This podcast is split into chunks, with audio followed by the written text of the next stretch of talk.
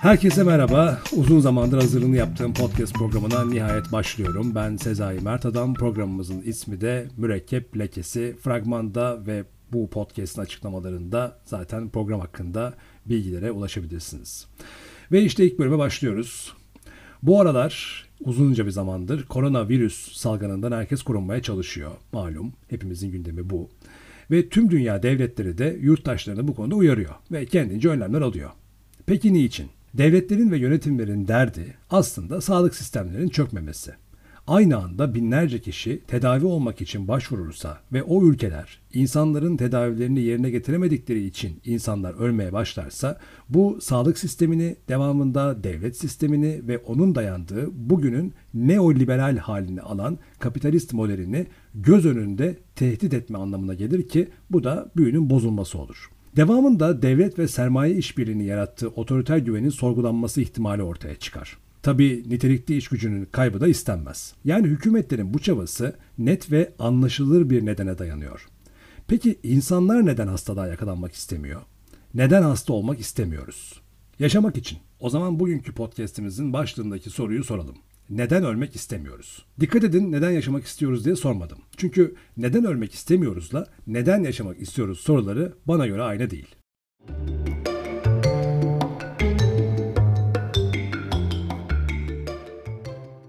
Elbette ölmemek için çabalama alışkanlığı karşımıza koronavirüs salgınıyla çıkmadı. Ancak ölmemek için yani hasta olmamak için eve kapanma pratiğimize bakıldığında koşulları ne olursa olsun bu konuda yüz milyonlarca insanın aynı şekilde hareket ettiğini görüyoruz. Yani çok çok yüksek oranda ortaklaştığımız bir şey var o da yaşamamızın sürmesi. Peki insan türünün yaşamının devamı için kolektif bir eylem mi bu yaptığımız? Hayır. Tamamen önce kendimizin sonra da sevdiğimiz, değer verdiğimiz insanların yaşaması için. Yaşadığımız hayatı çok seviyor. Gün içinde de o şu bu nedenle şikayetlerimiz, sıkıntılarımız, üzüntülerimize karşın bu hayatın devam etmesini istiyoruz anlaşılan. Bu tamam ama başka bir şey daha eklemek gerekiyor. O da şu. Umudumuz var. Peki neye? Geleceğin daha iyi olacağına. Yani kaç yaşında ve hangi yaşam koşullarında olursak olalım, akan yaşamdan bir sonraki zaman diliminde görece daha iyi bir hissiyat elde edeceğimize dair bir inancımız var. Bir 5-10 saniye hemen bir düşünün bakalım sizin umutlarınız ne alemde?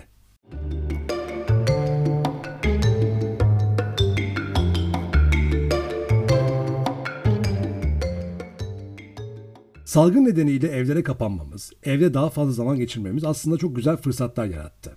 Hani spor yapmak, kitap okumak, evdekilerle sohbet etmek, dizi film izlemek gibi şeylerden söz etmiyorum. Onların da içinde olduğu genel bir neyin ne anlama geldiği sorgusundan söz ediyorum. Az önce sorduğum neden ölmek istemiyoruz sorusunun doğal cevabı olan yaşamaya devam etmenin neden size lazım olduğunu anlamak adına. Aslında herhangi bir insan hayatımdan çok memnunum hiçbir şikayetim yok bundan sonra da bu şekilde gider dese bile yaşamın devamı açısından bu tek başına yeterli olmayabilir. Keza bu kişi yaşamının bir gün sona ereceği bilgisi dahilinde bunu söylediği için o kişiye o son gün olarak düşündüğüm bir zaman var mı diye sorsak muhtemelen o da yok hatta keşke olmasa der. Yani aslında bilinmeyen geleceğin içinde barındırdığı iyi ihtimali kötü ihtimale baskın tutarak yaşamaya devam etmeye ve buna bağlı olarak yaşamın hiç bitmemesini istiyoruz. Koşullarımız ne olursa olsun. Öyle mi? Bunu da kendimize bir sorabiliriz. Yani yaşamın kötü olduğu ve bitmesi gerektiği ya da yaşamanın anlamsız olduğu gibi düşünceye varmak için söylemiyorum bunları. Bilakis bizim bu devam etmesini istediğimiz hayatı fark etmemizin gerektiğini söylemeye çalışıyorum. Yaptığımız her hareketin, aldığımız her kararın nedenini, niçini sorgulamakta değil demek istediğim. Elimizde ne var? Bugüne kadar nasıl bir hikayem oldu? Ve bundan sonrası için benim şu an düşlediğim hikaye nedir gibi aslında çok da eğlenceli ve naif sorular sorabiliriz. Yoksa ölmemek için uğraşmayı da yaşamayı da öylesine mi yapıyoruz? Şu aralar İstanbul Film Festivali filmleri Mubi isimli bir video platformundan üyelik karşılığı online olarak izlenebiliyor. Bu filmler arasında yer alan Joachim Trier'in yönettiği Oslo isimli filmi izledik. Şimdi filmle ilgili spoiler vermeden filmin anlatısına dönük birkaç şey söyleyeyim. Filmin baş karakteri bir uyuşturucu bağımlısı. Ama bundan tedaviyle kurtulmuş olduğu halde yanılmıyorsam 34 yaşında içine düştüğü boşluktan kurtulmaya çalışıyor. Kendisi bir Norveçli, iyi bir aileden yetişmiş, entelektüel ve çok iyi dertleşebildiği bir arkadaşı var. Ee, uzun bir ilişkisi olmuş ama ayrılmış. Kendisi birikimli biri, aynı zamanda yazar. Yani aslında önünde çoğu insana göre çok iyi bir hayat kuracak bir tecrübe, imkan ve şans var. Bu noktada tabii bu benim gözlemim. Yönetmen Trier yaşama devam etmenin anlamını, insanların hayatta zaman geçirme ve bunu da kendi bakışlarından görece daha iyi hale getirmek için çabasının nedenini sorguluyor. Az önce bazı sorular sormaya çalıştığım gelecek umudunu besleyen şeyler neler sorusunu soruyor bu filmde. Beni filmde etkileyen an baş karakterin en yakın arkadaşıyla konuşmasında söylediği her şey yoluna girecek değil mi? Hayır girmeyecek dediği an oldu. Yeri gelmişken filmi izlemenizi tavsiye edeyim. Yani tabii ayaküstü 200 soruyla bu tür şeylerin cevabını bulup ya da söyleyip konuyu bir slogana bağlamak gibi sığ bir yerde durmuyorum. Çünkü onu yapan çok var. Ben onlardan biri değilim. Karşınızda da bu şekilde bulunmuyorum. Çünkü hayat modern insan için karmaşık ama tabii bu insanın algısı için geçer. Yoksa hayat karmaşık falan değil. Hayat kendi mutlaklığı içinde yapısal olarak karmaşık belki ama anlam olarak onu karmaşık hissedense modern insan. Her insanın kendisine ait oluşan biricik karakterinin tüm derinliklerinin varlığının ayırdığına varması, doğduğunu ve öleceğini bilmesi, yani güdülerini baskılayıp yönetilebilir bir bilinç oluşturması nedeniyle hayatın anlamı nedir sorusu soruluyor. Johan Cruyff'un futbol basit bir oyundur, mesele basit oynamakta sözünü hayat basittir, mesele basit yaşayabilmekte diye çevirebiliriz aslında modern insanın karmaşası için.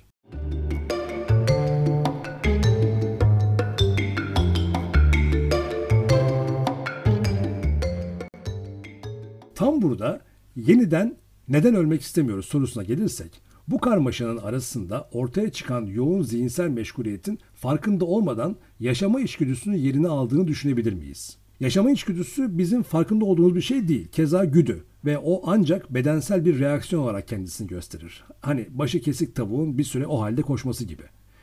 Bilinçli olarak yaşamın devam ettirilmesi yani ölümü öteleme, ölümden kaçma, ölümden korkma, ölüme direnme tavırlarının gerekçesi acaba ne ve neler olabilir? Ne olabilir? Sevdiklerimizin ayrılma, sevdiklerimizi ya da sorumlu hissettiklerimizi yalnız bırakmama, onların üzülmesini istememe, bir hayalin ya da hedefin gerçekleştirilmesi amacı, ölümden sonra yaşama inanan biri için henüz o yaşama hazır olduğunu hissetmeme, yine bir dini inanç olarak yaşam süresince bedenine iyi bakma zorunluluğu, bu hayattan çok fazla keyif almak ve bunu sonsuza kadar sürdürme isteği, intikam alınacak bir şeylerin varlığı ya da ödenecek bazı borçlar, yani bu borçlar derken hani e, faturalardan bahsetmiyorum. Ne bileyim delinecek özürler, yapılmamış hesaplaşmalar çoğaltılabilir. Sizinki hangisi ya da hangileri? Neden ölmek istemiyorsunuz? Bu hem basit hem karmaşık, hem kolay hem zor soruya ben de bir cevapla katkıda bulunayım. Oyuna devam etmek için ölmek istemiyoruz. Bu bölümde sorduğum sorulara kendinize göre yanıtlar verdiyseniz ya da verecekseniz her birinin ayrı ayrı tekilliğinin yanında hepsinin altında bir ortaklaşma belki görebilirsiniz. O da şu bence oyun oynamak. Oyun derken bir tiyatro oyunu, bir spor maçı, yarışma, sinema filmi ya da işte oyun denilince aklınıza ne geliyorsa o ya da onlar. Hayatın içinde çok ilkel ve temel bir yerde duran, başından sonuna devam eden oyunun insan için ne anlama geldiği hakkında Johan Huizinga'nın yazdığı Homo Ludens yani oynayan insan kitabını okuyarak da fikir edinebilirsiniz. Sapiens kitabında Harari, insanın diğer hayvan türlerinden farklı olarak evrimleşmesindeki, beyninin bu kadar büyümesindeki etkenin dedikodu olduğunu söyler. Bu iki durum birbiriyle örtüşüyor. Dedikodu, magazin, oyun oynamak gibi kavramlar genelde ciddiyetin uzağında hatta çoğu zaman da olumsuz anlamlarda kullanılır. Buna benzer olumsuz kavramlar algısına ve kökenlerine sonraki bölümlerde detaylı olarak değinmeye çalışacağım. Buradaki oyun oynamak diye sözünü ettiğim kavramsa oyunun kendi akışında yer alan kendini kaptırma özelliği. Oyun oynamak keyiflidir ve oynarken de oyun sırasında yaptıklarınızı, hislerinizi, tepkilerinizi anlamlandırma, onun üzerine düşünme ihtiyacı hissetmezsiniz. Yaparsınız. Oyun kendini kaptırma halidir yani. Hayatın oyununda ise geçmiş, bilinen, şimdi anlaşılmaya çalışılan, gelecekte bilinmeyen ve hepsi bizi çekiyor. Çünkü yine oyundan dönük konuşacak olursak hakemin düdüğü çaldığına, perdenin kapandığına, jeneriğin aktığına ya da planların sonuç verdiğine ikna olmadık. Olmamız da zor. O halde madem modern insanın başında bir virüs derdi var ve buna karşı çok yüksek bir çoğunluk önlem almak istiyor, bugünkü konuşmalarımız üzerinden siz de oyununuzun ne olduğu hakkında düşünebilirsiniz. Öylesine oynayanlar ve belki de oyundan soğuyanlar dahil oyuna devam diyen herkes için. Bu arada bu bölüm vesilesiyle bahsettiğim Oslo filmini Homo Ludens'le Sapiens kitaplarını da tavsiye etmiş olayım. Ben Sezai Mert Adam Mürekkep Lekesi programının ilk bölümüne burada nokta koyuyorum. Neden ölmek istemiyoruz sorusu üzerinden sorular üreterek sohbet etmek istedim. Bir sonraki bölümde ölüm ve insan arasındaki ilişkiye inanç bağlamında bakmaya çalışacağım. Şimdilik hoşçakalın ve oyuna devam. Oyuna devam Biz hiç yorulmadık Biz hiç yenilmedik desem yalan Oyuna devam